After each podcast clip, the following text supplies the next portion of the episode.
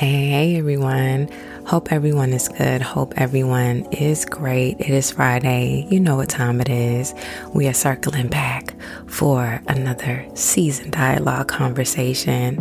Again, going into the weekend, if you got plans, I hope that they are just as grand as you wanted them to be. I hope you, um, you know, get to uh, meet new people, or if you haven't seen people in a while, you get to connect with them if you don't have much planned, I surely hope that you take some time to reset, refocus, get yourself together. Just take that opportunity to just rest your body and your mind. Or if you want to, you know, journal a little bit, write some things down, or just plan some things with the family and the children, you know, those things too bring joy. For this Friday, I don't want to hold it long because on Monday I do want to start fresh and anew. But this came into my spirit and I really wanted to share this with you guys. And it has to do with self awareness, self being, and just accepting what is. Um, one of the things that I've really been intentionally working on and just seeing through is being self aware of number one, who I am and my actions, and maybe my actions towards certain people, more importantly, my family. So, one of the things that I have, um, but we've done this for a while, and I spoke of this when I was talking about toxic parents, is allowing my children to be open with me about certain things because even when we think that we have gotten it right, there's always someone to tell us, eh, no, you didn't, you didn't quite do that the way you think you did. And the thing about, you know, sitting in the space of being in our bodies is that we see ourselves one way, um, but others see us differently. So I became self aware of some of the things that I did when my children began to express things that they noticed about me. Now, um, again, I'll say I have boys, so I don't have the experience with girls, but um, my boys would often tell me, Mama, we know you love us. but you, in some ways, can be very, very overprotective. And, um, you know, my way of explaining it is, you know, the world is different, blah, blah, blah. I got to know where you are, boom, boom, boom. And I'm offering all of these, what I feel like is knowledgeable statements. But I really realized that they were excuses only to make me feel better, but also acknowledging that my children, who range from the age of 19 to 14, was feeling that my packaged up love and care looked like overprotection um, that hindered them to grow personally.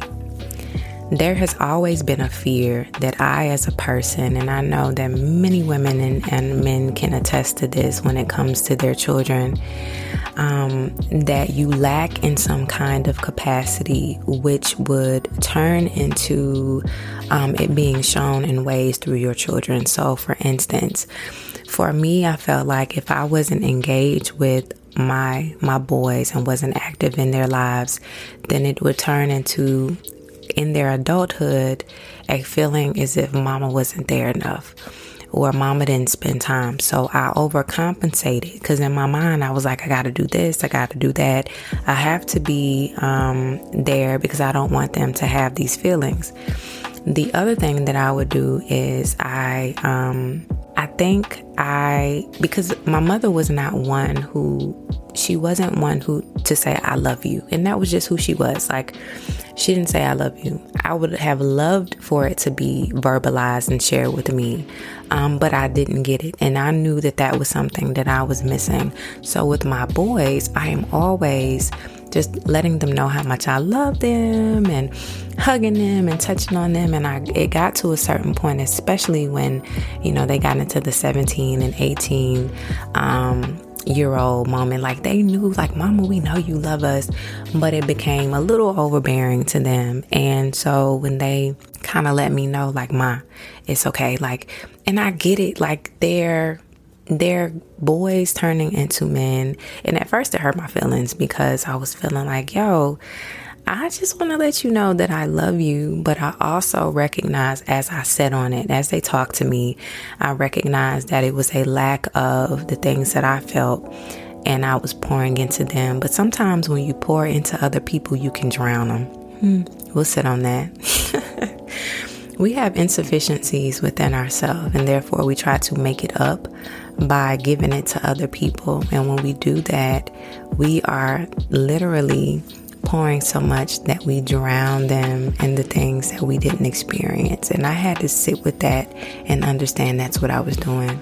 My overprotection also brought me to places where I, instead of allowing them to deal with situations on their own, like, you know, when you know your kids, you know something is wrong. So I could read facial expressions or just the way that they were acting to know that something was just not right. And so, for me, wanting to communicate um, and just be there to let them know, like, I'm here, I would often will, will talk to me, you know, let me know. I, I want to hear about it and kind of being in their business, right? I mean, I have, you know, in some ways, like we should, but in other ways, I realize again by them talking to me that I was impeding like in their situations. And so I would make them tell me what was wrong. And then I had this grand idea in how to fix it. And what I was really doing was stopping them, number one, from growing and making their own decisions and deciding themselves what they needed to do. It could be something as small as a conflict with a friend. And I can tell, you know, one of my boys were going through it and I'm asking what's going on. And I'm, I'm pitching for them to give it to me. And when they finally give it to me, then I come up with a solution. And although they're hearing me and they're listening and they're like, okay, yeah, I'll use that idea, it came into full view. And they were like, Mama, you know, sometimes you give us the solution and maybe that's not how I wanted to work it out or, you know, I wanted to work it out a certain way. And so I was inputting my, um, my information into them before they were even handling it. And so, again, I was impeding their journey as boys to men being able to handle their own personal situations. Self awareness also brings us to the point where I was using as an example that the things that we may be aware of, you know, consciously, um, of the things that we have experienced can show up in ways where we behave with other people. And so, me being aware that maybe I lacked a few things in my childhood and before 18 I was aware sitting in that space of knowing, okay, I needed this, this, and this, and I'm going to show up and be this way for other people, but also not recognizing that I may have been drawing and pulling way more, which could be congruent to just not having it all, if it if that makes sense to you. What I didn't have, I was wanting to give, but even in giving, I was giving too much and it became a hassle for those in which I loved. So I had to be aware of the sense that I needed to draw back and I needed to kind of read the room and read the areas of where I needed to implant my um, my words. I needed to implant um, conversations. I needed to just read people and understand that maybe the notions that I was speaking on wasn't really welcome.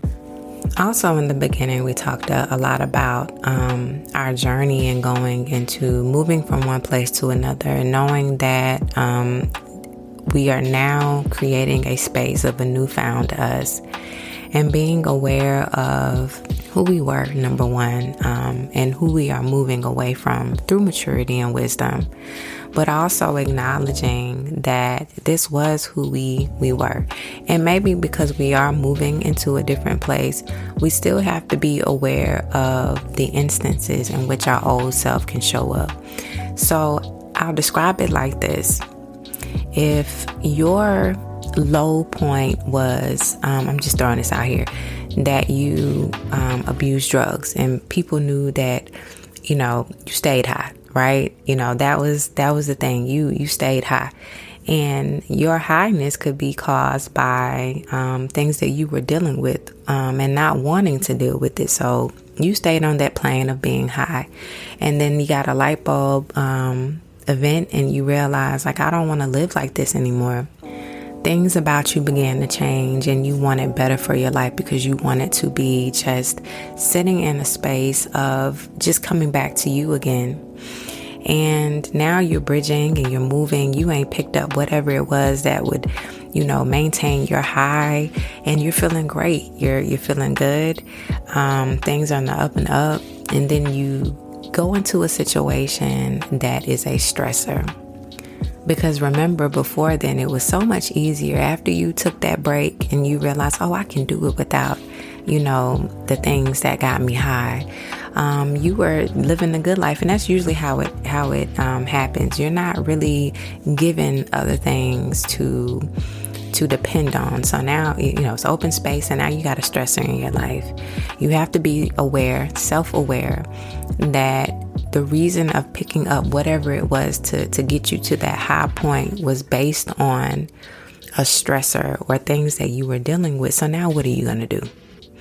And being aware and understanding the linkage between why it was that you done some of the things that you did into um, operating in a position of, okay, I got to do better and I'm not going to do this anymore will set you in a way in which you will operate um, in this newfound person. So when that stressor comes, you're not picking up whatever it is that maintained this highness. It is, oh, I got to deal with it. Like, this is my first time in a long time with dealing with a stressed situation, and therefore, I'm gonna, I am intentionally going to move into this point where I am aware of who I am and I'm not allowing this to prevent me from my growth. We also tapped in, you know, with relationships as well. If you are aware of just how you show up in your relationship or your marriage with a certain person, um, it could be, you know, your attitude or it can be your lack of just giving or um, being available for them that awareness that has now brought you into looking at yourself, you know, seeing yourself as who you really are, having that reflection of you um, should change some parts and some courses of you. Because again, when we look at ourselves, we look at ourselves one way and we experience ourselves one way. And in our head, we think we're right. But it takes for someone else to tell us and call us out on our BS for us to understand, okay, this is who we are. And I always say, you know, this is a very um, truthful statement I have found. When people who don't even associate with each other seem to tell you the same thing about yourself, mm, you might want to take heed into what they're saying because they are showing you the genuine and honest um, ways in which you work ways in which you behave and ways in which you show up, which would, you know, assist in helping you be aware of who you really are. And speaking of self awareness, don't take what people are saying to you in truth as a feeling of them not loving you. What I've learned with people who really, really, really, really love us is that they are truthful in their walk and their talk with us, that they are doing so because they see the greatness within us and they want us to just embody what it is in which they see for us. But sometimes we can be reluctant to hear the things and truth that people have to say to us because we feel it as a knock to our ego or just a knock to us personally. When in, in fairness, they're only speaking truth because they see the things that are pulling us down. And so, allowing yourself to come down a notch again because we stay on this this high horse of thinking, you know, we know all. To be able to come down a notch and just listen to those who only want what's best for us will give us a sense of, you know, number one, comfortableness in listening to those who who really care for us and also just the comfortableness of learning that be beside and outside of ourselves we are and appearing as a different person which is a learning tool for us to do better. Again i said i wasn't going to hold you for a long time but i did want to give you those those little jewels for us to be aware of the way in which we show up. Number one for ourselves and outside of ourselves and just taking in what other people are telling us and to be aware that they're not doing it to hurt us or to make us feel any type of way. They're doing so so that we are aware of who we are so that we can become the best versions of ourselves.